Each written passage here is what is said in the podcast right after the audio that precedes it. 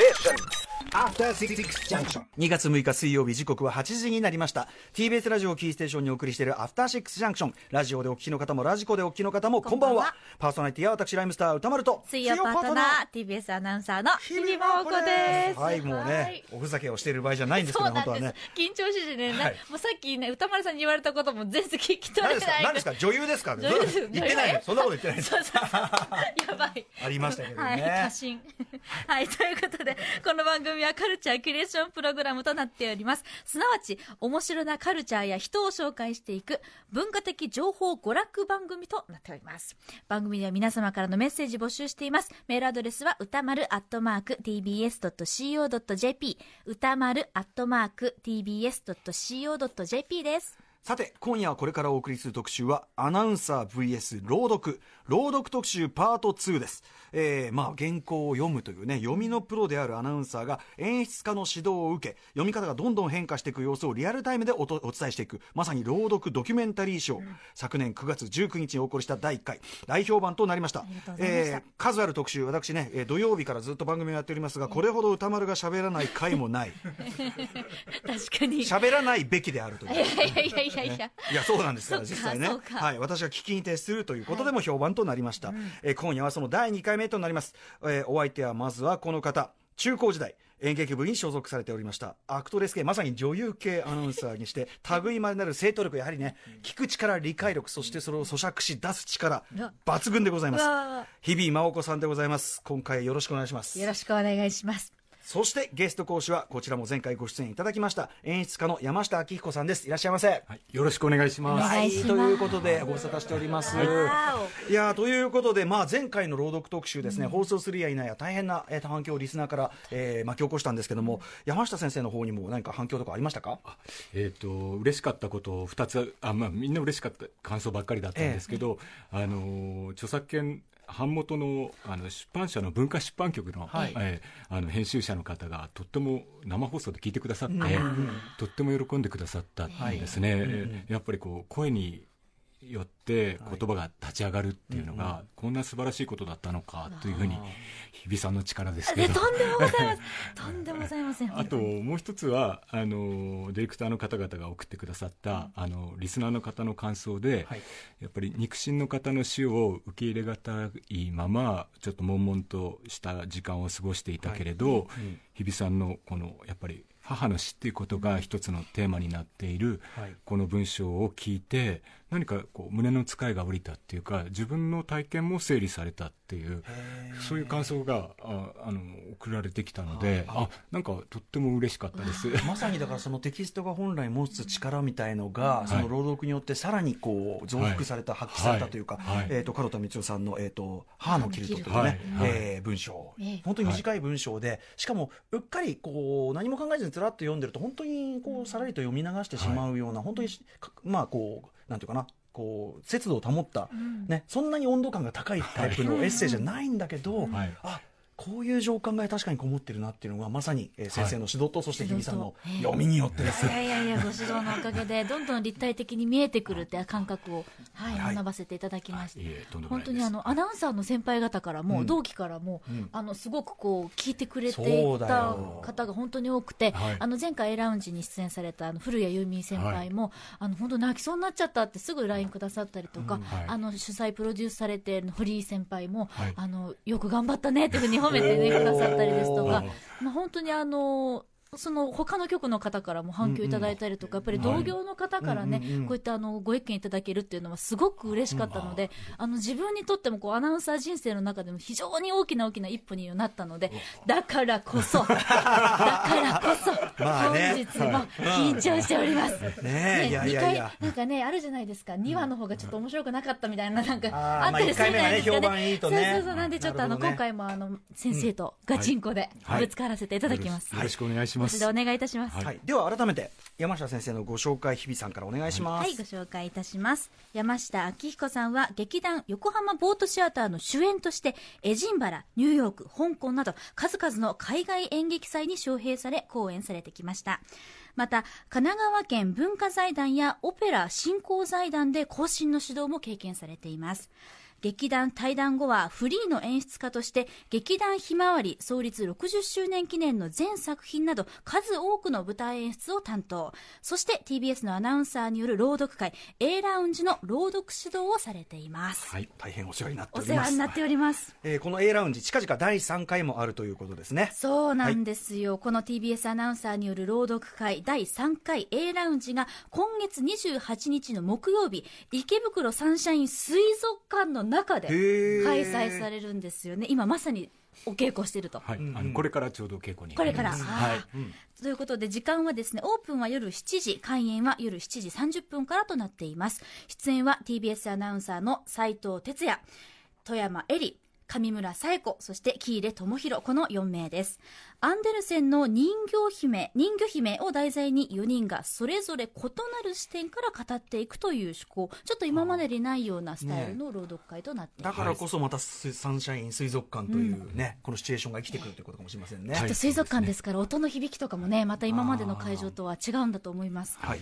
このイベントに抽選で90名様無料でご招待いたします。応募はアルファベット小文字で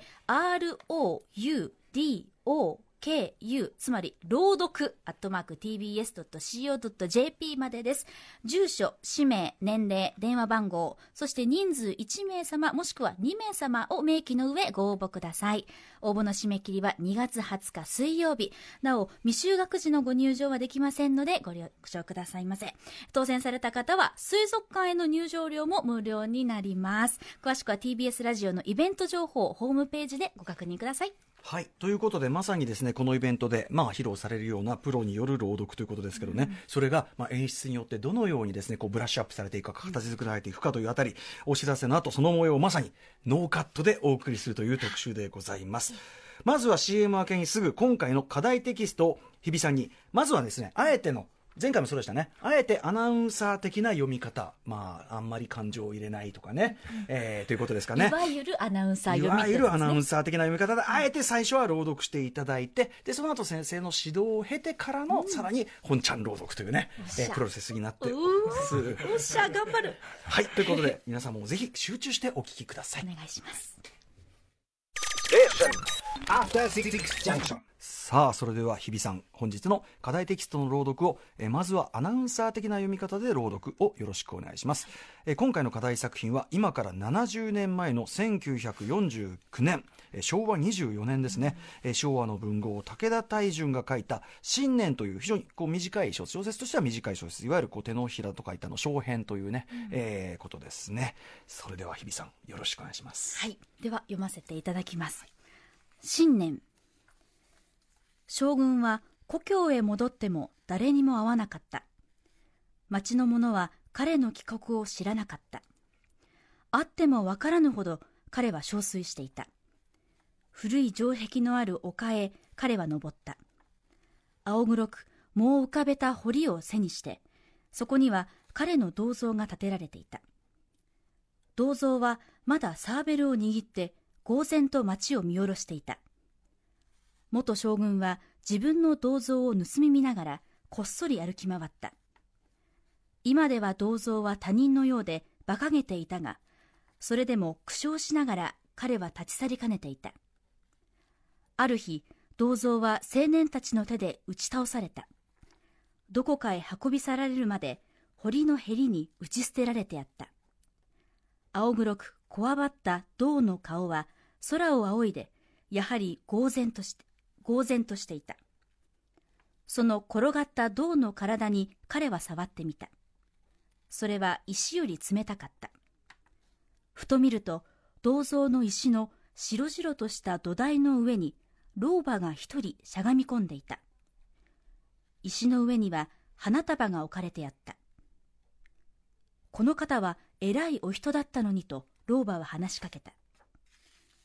彼女は相手が誰か気づいていなかった。彼女の息子は将軍の指揮していた師団に入隊したのである。何しろ遺骨も広報も当てになりませんので当てになるのはこのお方だけですから。彼女は毎日銅像を拝みに来ていたと告げた。あの方が生きてござす、あの方が生きてござらっしゃれば、せがれも生きているでさ。あの方が死になさったら、せがれも死んでいるでさ。元将軍はぎょっとして足がすくんだ。そして老婆と銅像の傍らを離れた。彼はその日から老婆に会うのを恐れた。銅像はまだ運ばれず、その全身は泥しぶきで汚れていた。自分の分身がそんなに惨めに無様であることは彼を悲しませた。まるで自分が裸で地面に転がり、晒し者になっている気がした。いっそ堀の中へ落ちてしまえばいいのにと彼は思った。銅像の下の土は雨でぬかるんでいた。少し崩せばずり落ちるかもしれなかった。彼は人知れず努力した。ある夕方、銅像は傾き、古層の斜面をずり落ち、そして鈍い音を立て、白い輪の泡を吹きながら堀の底へ沈んだ。彼は痛む腰を伸ばして静まり返った堀の水面を呆然と見下していた。突然強い力で背をつかれ、彼は前のめりに倒れた。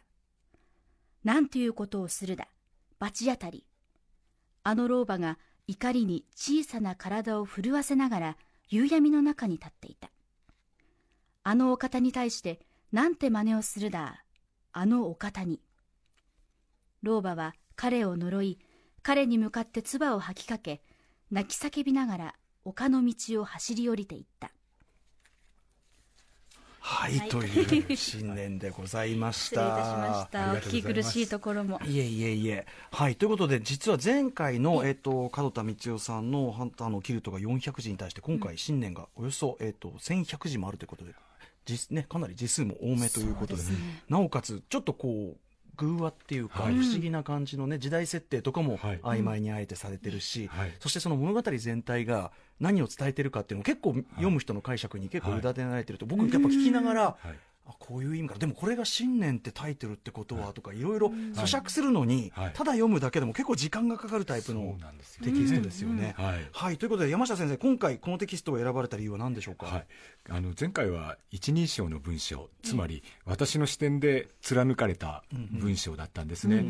っていうのは一人称だから結局感情移入しやすい文章です。そしてあのそれも母の死っていうことが一つのこう大事なモチーフになっている、あのテキストだったので、誰でもはい。お母さんに共感移入共感し,、しやすいっていう、うんうんだからあの日比さんが読んだところで自分の肉親の死をこう追体験されたような方々がいたり、はい。そういう意味ではこうあのリスナーの、えー感情をこうかきたてやすいっていうか、はい。共感を高めやすい文章だったんですね、はい。で今回は今歌丸さんもおっしゃってくださったみたいに、偶話的というか、はい。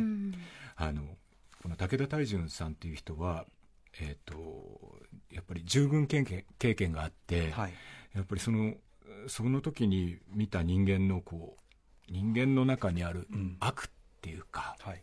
直視したくない部分っていうものを、そそことどう向き合うかっていうのをずっとある意味テーマとされてきた方で、これをたった1100字で実にうまく書いてると思うんですけれど、うんうんなんかその、まあ、三人称の文章でできるだけ短いものっていうところで探していった時に、まあ、ちょっと難しいけれど、これに日比さんに挑戦してもらおうかなっていうところです。で何よりも先ほど紹介してくださったみたいに1949年の作品で70年前なんで、はい。それも男性が書いていて、うんうん。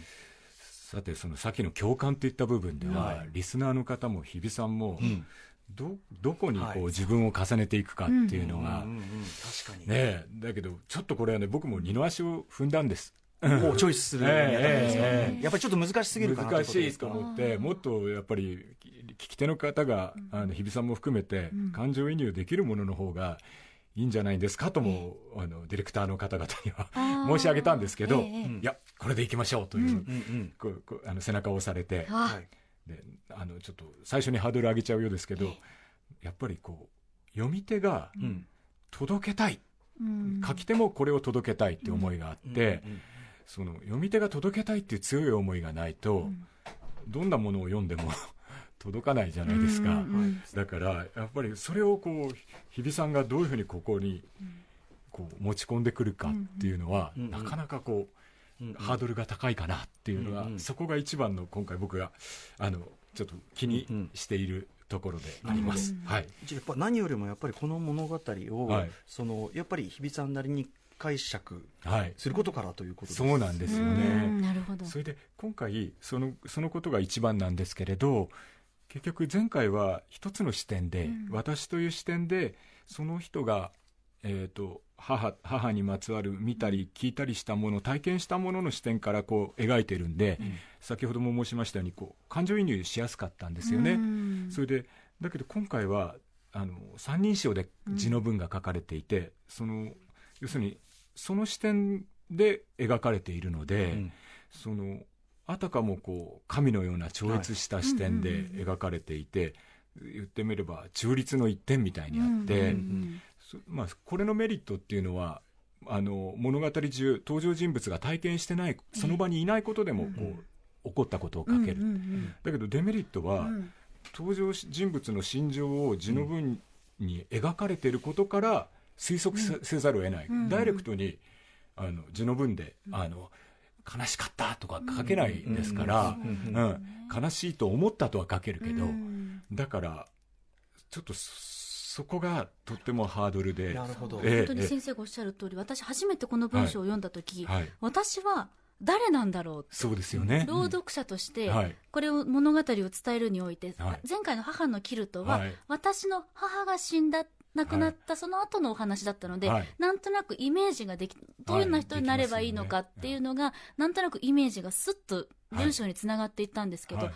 ここの場合は朗読者の私ははい、誰なんだ、そうなんです。そこが分からなくて、はい。さっきあのところどころつまずいてしまったのも、はい。そこが原因だなって実は思っていて、理解できてない言葉がやっぱり多い、だから噛んでしまった、そうなんです、ね。やっぱ噛んでしまった。練習してても噛んでしまった。いやでもね今の先生のお話を伺って日比さんの今のこれ聞くと、はい。そこにはい。気づいてるところではい。もうすでにこの課題はい。のちょっとその最初の一点クリアじゃないですか、もう入り口に立ってくださってるっていうか、だから今回のこの課題で、たかだか40分ちょっとぐらいであの見事な朗読をしてくださいとは思わないんですけど、いや失礼な言い方ですけどそのやっぱり焦点を当てたいことは、字の文の視点をしっかり捕まえていく理解していくっていうか、まあ、映画と同じですよね。どの角度からカメラが切り取っているかっていうか、それでどうどう運んだら観客をより物語の中に巻き込めるかっていうことを一緒に考えていきたいなと思っています。はい。はい。えーとではじゃあ、はい。えー具体的に、はい。えー指導のねはい。段階に入りましょうかはい、ね、はい先生よろしくお願よろしくおいします願いします。はい。ここから山下先生の指導と生徒日々真央子とのガチンコ朗読ドキュメンタリー、はい。ここからが本領でございまよす、しあの最初の将軍は、えー、と今故郷ってお読みになりましたか、ふるさと。あ故郷でいいと思う。故郷。へ戻ってもっていうところからのスリーセンテンス、あのこれって、まあ、大抵の小説やエッセイとかのってつかみのところがありますよね、これも前回の門田さんもそういう文章でしたけど、うんうん。今回のこの産業なんか最初にあの日比さんが読んだ時どう思われました、ま、あれ？なななんだろう？なんて思ったんじゃないんですか、まずは、はその場の空気が分からなかったんです、はい、ですね。節であったり、はい。暑いのか寒いのか、はい。この場所が広いところなのか、はい。狭いところなのか、はい。ちょっと特定しにくかったっていうのが、この物語へのちょっとあの距離ができてしまった部分でもあったんですね,、はいすよね。朗読者としてはい、先ほど歌丸さんも偶話的っていうふうにおっしゃったみたいに、うんうん。これどいつの季節なのかとか、どの国なのかとか国もわかんないですよね。わかんないですね。はいだからこそ逆に普遍性を持つっていうところがあると思うんですけど、このえっ、と多分この最初のスリーセンテンスは読者に興味を抱かせる抱かせる上でのすごい導入だと思うんです、それで、まあえー端的に言っちゃうと疑問を持たせる。うん。え将軍ってなんで故郷へ戻っても誰にも会わなかったの、うん。うん。うんだんなんで町の者は将軍たる人の帰国を知らなかったの、どうして会っても分からぬほど彼は憔悴していたの？うん。なんかその疑問をの種をこう聞き手に植え付けるっていうところから入ってみたらどうかなってって思うんです。言ってみれば、えっと、客観中立のような第三者の視点で今回の字の文はそれ物語が進められていくんですけれど、それが単なる客観中立で何もしないっていうことではなくて、言ってみればその視点が興味深くてというかその視点の導入するもので観客をどういうどう巻き込んでいくかっていうことができたらいいなと思ってるんです。それであのあとこの将軍っていうのも、うん。結局今申し上げたみたいに帰国を知らせられない事情憔悴しきっている事情後で分かりますけれど立派な銅像が建てられてそれは全く呆然と街を見下ろしていたけどそれが打ち倒された、結局敗軍の将というか、そういう最高責任者ですよね、なんかこの将軍というのが立派な服を着てるかもしれないけどもうそれはヨレヨレで、ひもう武将髭も生えてるかもしれないし、この時は逆に身分を悟られたくないから、逆にやつしたようなやつれたような格好をしてるかもしれないし、ちょっとそういう将軍を思い浮かべてみたらどうでしょう、ええ。そういうところから入ってきてそれを描写してるんだけど聞き手の人はえどうして？っていうまさにこのこれが気象転結で言えば木の部分なんですね、それで次に古い城壁のある丘へ彼は登った、ででそれで今回やりたいところなんですけど、次の青黒区っていうところから立ち去りかねていたっていうのはまさに、えー、と将軍のを将軍の視点に、えー、とこの字の文の神のような視点も限りなく寄り添ってるんです、要するに藻を浮かべた堀を背にして銅像が建てられていたっていうのは、彼の銅像が建てられていたっていうのは将軍が見てる。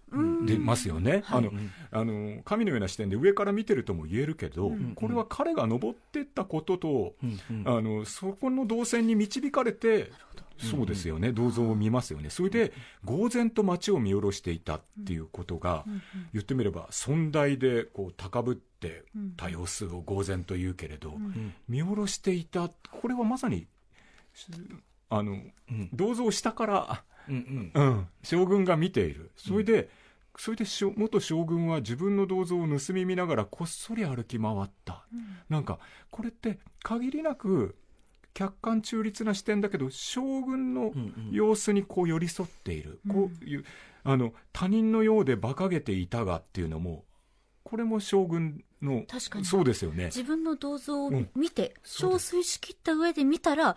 なんて馬鹿げてるんだってふと思ったっていうことなんですね。そういうことなんです。それで言ってみれば自重している視線があって、うんうんそれで苦笑しながら彼は立ち去りかねていた。後ろ髪を引かれている、何かか彼の中で立ち去りかねる何か葛藤があるっていう。言ってみれば客観中立でこれを一人称のように読むことはできないけれど、視点は客観中立の定点ではなくて、彼の身に心にこうふっと寄り添ってるっていう、そこを日比さんにやってもらえないかな。なるほど。うんうんうん。かつこれはおそらく、はい。はい。その俯瞰したはい。視点からふーっとお客さんを将軍の目線に連れていく誘導ってことなんですね。賢い。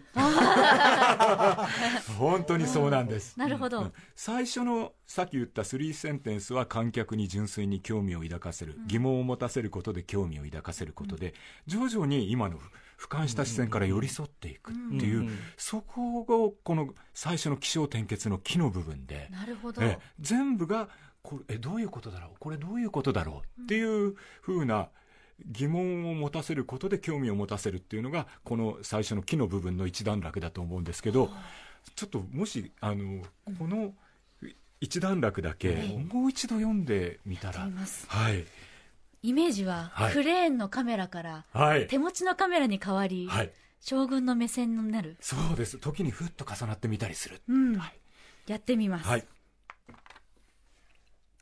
将軍は故郷へ戻っても誰にも会わなかった。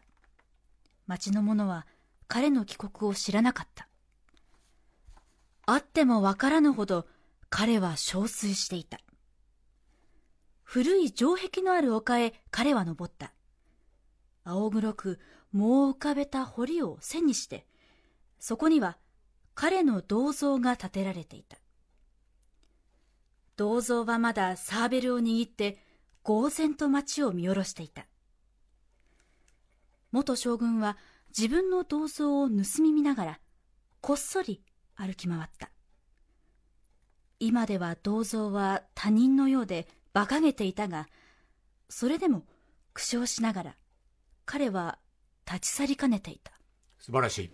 全然違いますよね、うん。あの今みたいに読んでいただくとなんかまさにこうなんだろうっていう物語への興味が観客にあの日比さんの誘導によってこう、抱そこに火をつけることができると思うんです、自分も見えました。あそうですか。よかったです、銅像をどうやって見ればいいんだろう。うん。って初め読んだ時は分からなくて、うん。はい。えお顔を見ればいいの？銅像を見ればいいの？城壁を見ればいいの？私は何を見てる？のって思ってたんですけど、うん。だんだん見る順序が見えてきました。ああよかった。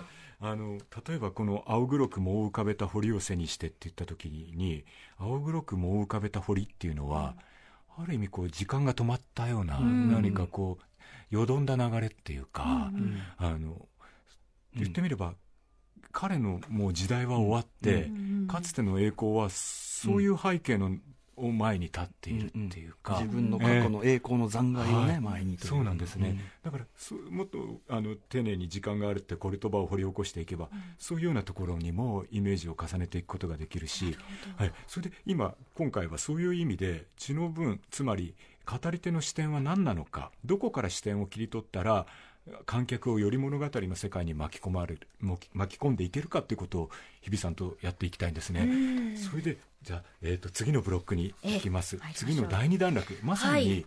今これが最初が今読んでいただいたのが木だとしたら、はい。次は章の部分です。はい、今ステージが出来上がりましたね、はい、ありがとうございます。ういうここからが登場人物が一気に増えますよね。そうなんです、まさにここで、えー、と老婆と出会うっていうのが章の部分です、うん。それでこの次の「ある日」っていうところで出会うわけあある日っていうところで今度は銅像が青年たちの手で打ち倒されたということがあってこれさっき聞いてた時にままさにあの物語が次のページに行くところなんで、ねなんていうかここニュースもっとニュースを伝えるっていうかあ事実なんだけどニュースっていう感じでいけないでしょうか。なるほど。うんうん。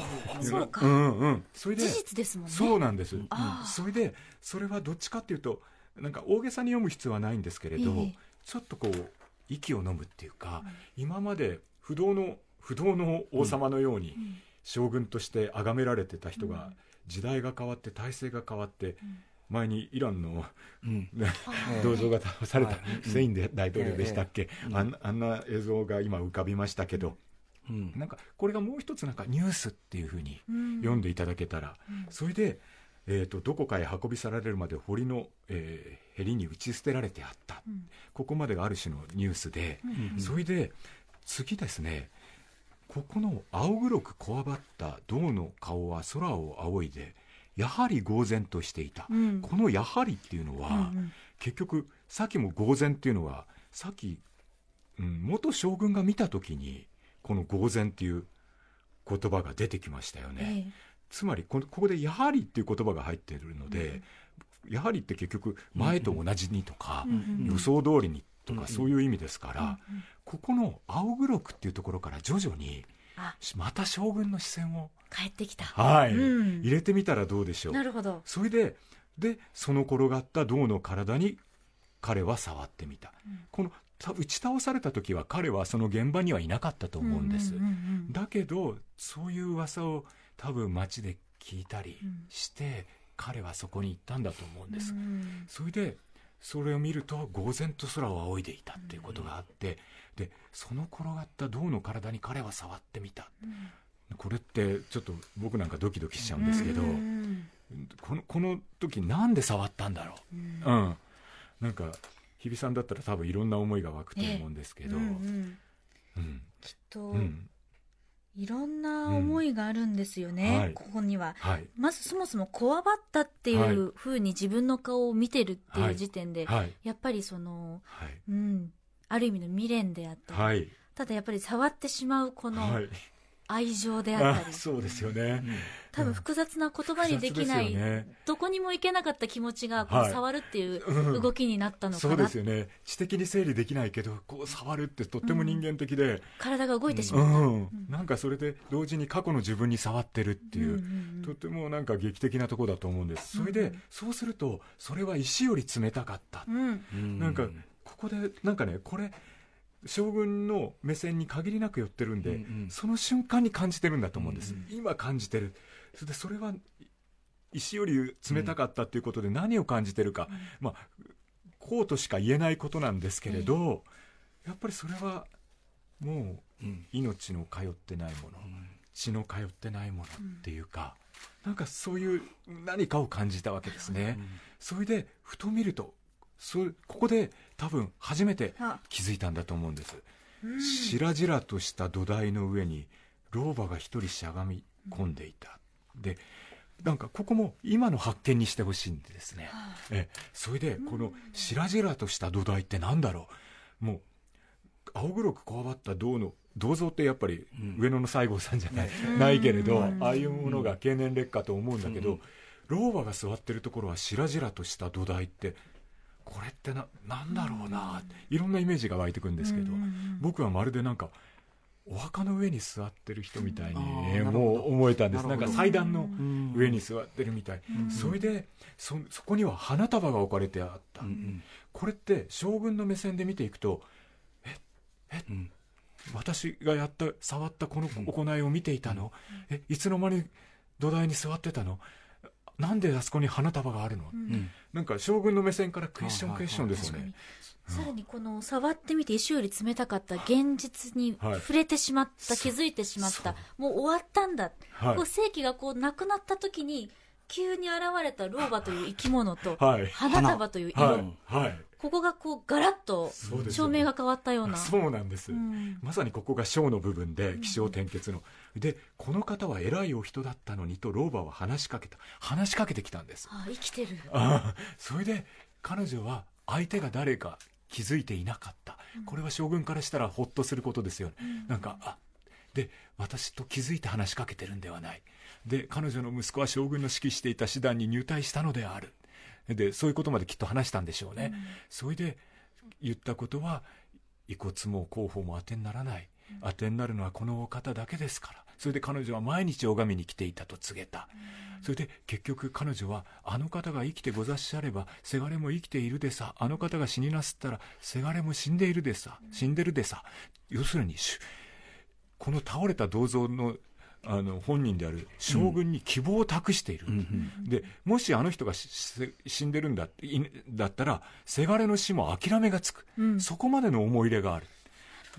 つつまりこの話しかけてきた動機っていうのは何なのかっていうと結局分かち合いたい、せがれのことがすごく気になってせせがれに帰ってきてほしい、このこのお方と帰ってきてほしい。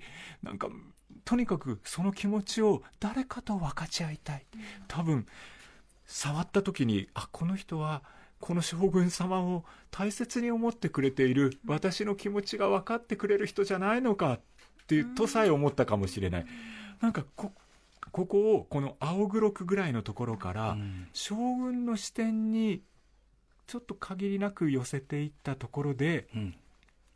読んでいったら どうだろう。それででなるほど。で結局それを聞いた時に元将軍はぎょっとして足がすくんだ、でもうまさに将軍の体感ですよね、で老婆と銅像の傍らを離れた、どんそうか、あの将軍にとっては銅像は過去であり、まあ、自分なんだけれどももう終わったもの。はい、だけれども老婆にとっては希望であり未来。そうなこのコントラストがここで一気に生み出てくるわけですね。そうなんです、うん。でだからちょっとそのコントラストが 言ってみれば ごめんなさい、戦争みたいな容赦のない暴力に巻き込まれた時にその指導者層と、一番最下層の庶民っていうのが、ある意味、一番こう対比的に描かれていて、まあ、おたどっちの立場の人も激しい影響を受けると思う、一番最たるものだと思うんですがそのそのなんていうかなうん、戦争というものと向き合っているその激しい暴力と向き合っている姿勢がまさにもう信念というこの題材もそうですけどこれぐらいなんかこう対照的なのかっていうのを武田大臣は描いてるんだと思うんです。なるほど、ねそういうことだったのか。はい。はい。ちょっとこの傍らを離れたどういうふうに離れたかっていうのもあるんですけど、ここまでをもう一回日比さんに読んでもらえたら、はい。ある日っていうところからはい。いかがでしょう？はい。はいまず一つ目のブロックでは、現在のそはいの舞台を語ったシーンから始まりました。はい将軍の視点に向かったところ。はいそしてある日からはい物語が変わっていきます。はいそこを読んでみます。お願いします、はいある日、銅像は青年たちの手で打ち倒された。どこかへ運び去られるまで堀のへりに打ち捨てられてあった。青黒くこわばった銅の顔は空を仰いで、やはり呆然と見ていた。その転がった銅の体に彼は触ってみた。それは石より冷たかった。ふと見ると、銅像の石のしらしらとした土台の上に、老婆が一人しゃがみ込んでいた。石の上には花束が置かれてあった。この方は偉いお人だったのに。と、老婆は話しかけた。彼女は相手が誰か気がついていなかった。彼女の息子は将軍の指揮していた師団に入隊したのである。何しろ遺骨も広報も当てになりませんので、当てになるのはこのお方だけですから。彼女は毎日銅像を拝みに来ていたと告げた。あの方が生きてござらっしゃれば、せがれも生きているでさ。あの方が死になさったら、せがれも死んでいるでさ。元将軍はぎょっとして足がすくんだ。そして、老婆と銅像の傍らを離れた。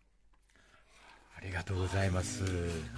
えーということでね、今、朗読してるのは武田大淳さんの信念というね、えー小説でございますが、はい。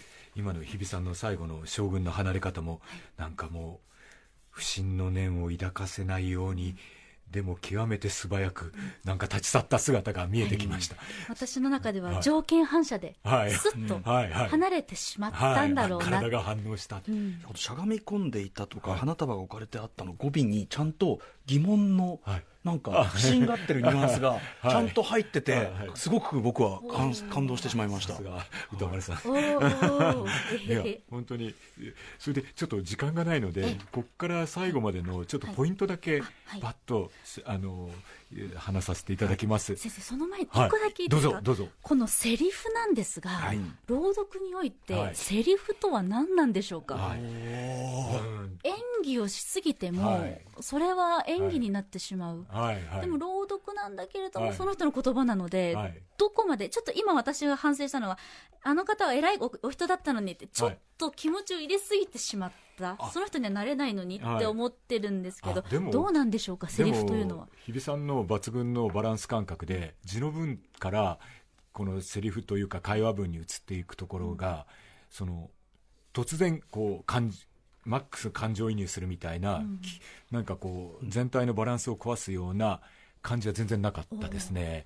だからそこがなんか急にこの人を演技演じ出しちゃってみたいになっちゃうと、お客様がクッと引いてしまうう。見てる人がこう冷めてしまはいうんじゃないかっていう,、だからある字の文との続きをあのちょある調和というかバランスをあの壊さないようにっていうのが割と朗読では言われるところなんですけど、でももっとぶっちゃけて言ってしまえばええ何でもありなんです。伝わればね。やっぱり伝われば。そうなんです、うん。それでそのセリフのこの会話括弧の中のところの老婆が発してる意図、何のためにこれを喋ってるのかっていうことさえ読み手がしっかり持っていてくだされば、そのメモリはその人のセンスで。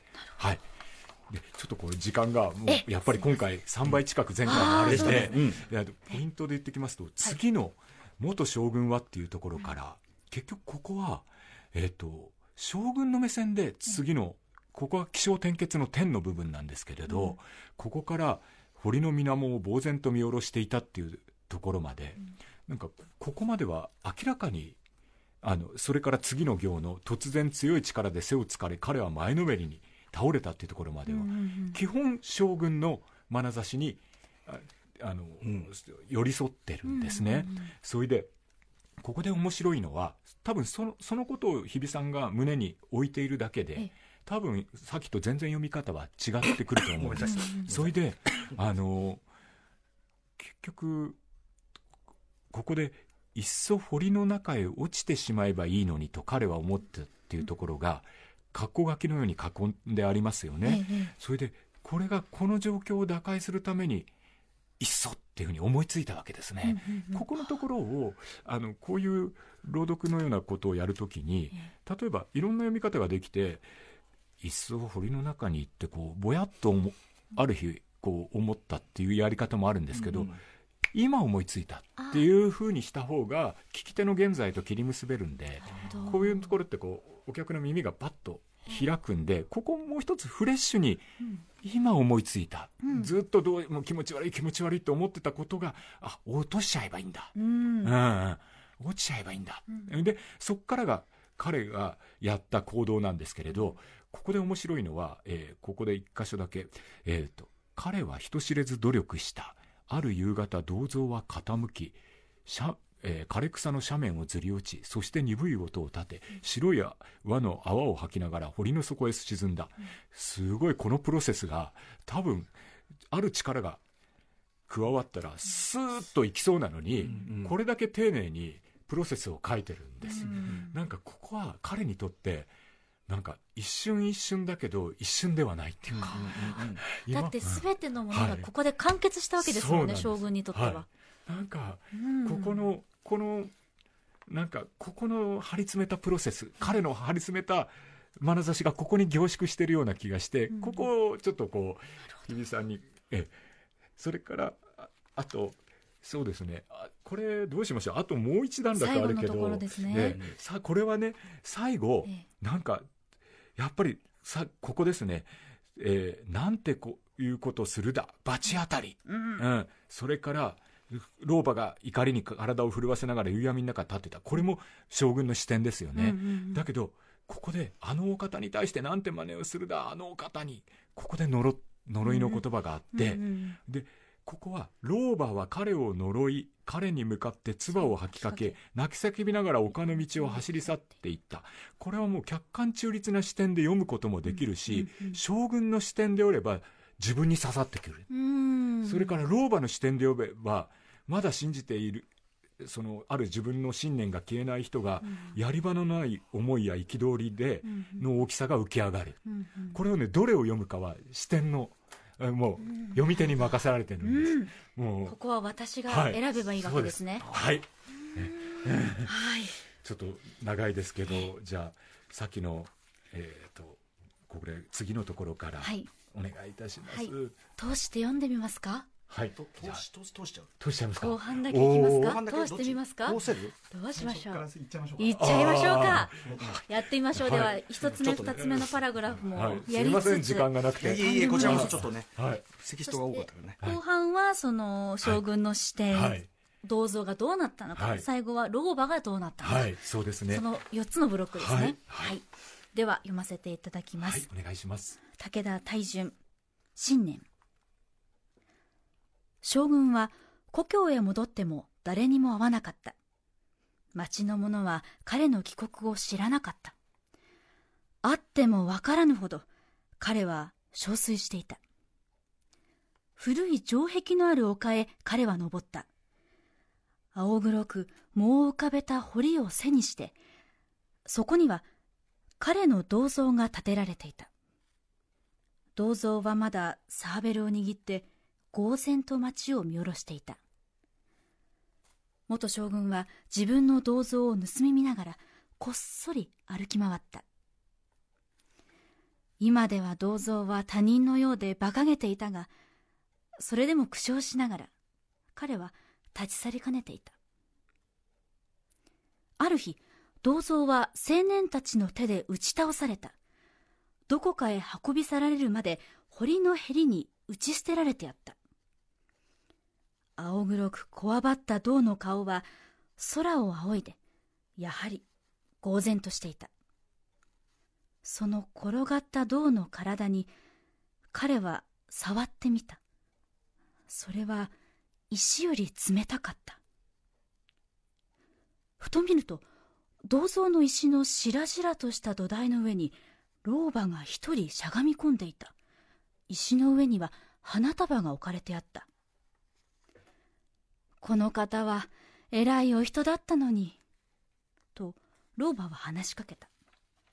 彼女は相手が誰か気づいていなかった。彼女の息子は将軍の指揮していた師団に入隊したのである。何しろ遺骨も広報も当てになりませんので当てになるのはこのお方だけですから。彼女は毎日銅像を拝みに来ていたと告げた。あの方が生きてござらっしゃればせがれも生きているでさ。あの方が死になさったらせがれも死んでいるでさ。元将軍はぎょっとして足がすくんだ。そして老婆と銅像の傍らを離れた。彼はその日から老婆に会うのを恐れた。銅像はまだ運ばれずその全身は泥しぶきで汚れていた。自分の分身がそんなに惨めに無様であることは彼を悲しませた。まるで自分が裸で地面に転がり晒し者になっている気がした。いっそ堀の中へ落ちてしまえばいいのに。と彼は思った。銅像の下の土は雨でぬるんでいた。少し崩せばずり落ちるかもしれなかった。彼は人知れず努力した。ある夕方銅像は傾き枯れ草の斜面をずり落ちそして鈍い音を立て白い輪の泡を吹きながら堀の底へ沈んだ。彼は痛む腰を伸ばして静まり返った堀の水面を呆然と見下ろしていた。突然強い力で背をつかれ彼は前のめりに倒れた。なんていうことをするだ罰当たり。この老婆が怒りに小さな体を震わせながら夕闇の中に立っていた。あのお方に対してなんて真似をするだ。あのお方に。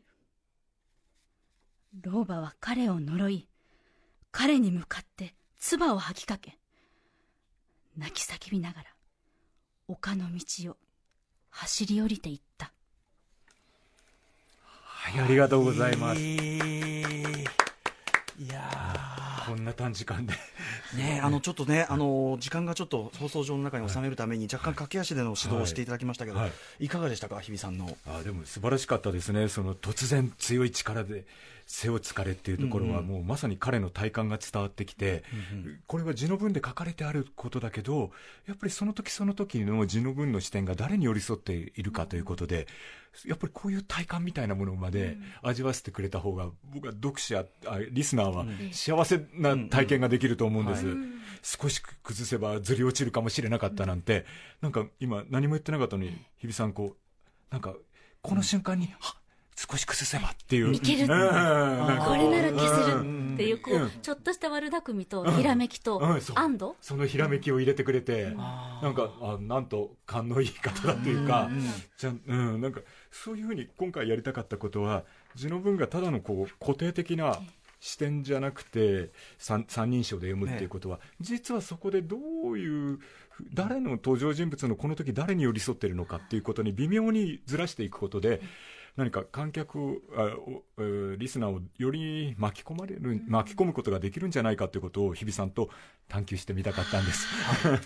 はい、ということで、日比さんもお疲れ様でございます。いやいや本当にはい、えー勉強になりました。ね、えっ、と、山下先生、えっ、と、お知らせ事などありますでしょうか？すいません。あの、ちょっと私が関わっているイベントなんですけれど、はい。3月20日の水曜日、13時と17時、うあの、ウエスティン都ホテル、京都の水の穂の間っていう一番大きい、えー2000人ぐらい入るところで、はい。水鏡3000人、祈りの祭典というものがありまして、えっ、と、これは、あの、大河ドラマの題字を書いたり、世界中でこう、記号している日本を代表する書道家の小林芙蓉先生が主催する会でその、まあ、この方は自分の書にこう浄化のエネルギーを込めて、もう半世紀以上書家として生きてきた方なんですけれど、まあ、私はそれのその会の演出であの呼ばれているんですがその今温暖化問題とか食料問題核兵器とか人種対立とか宗教対立とか人類はいろんな問題を抱えているけれど、そのかけがえのない地球を人知を持って守ろうっていうか、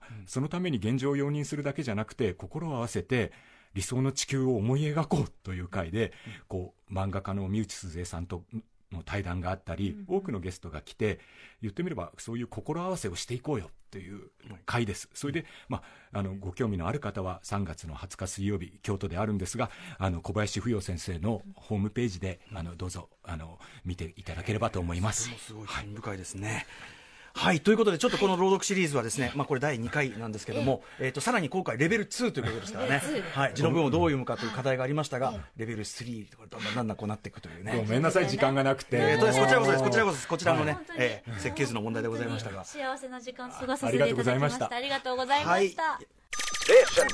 After Six Junction.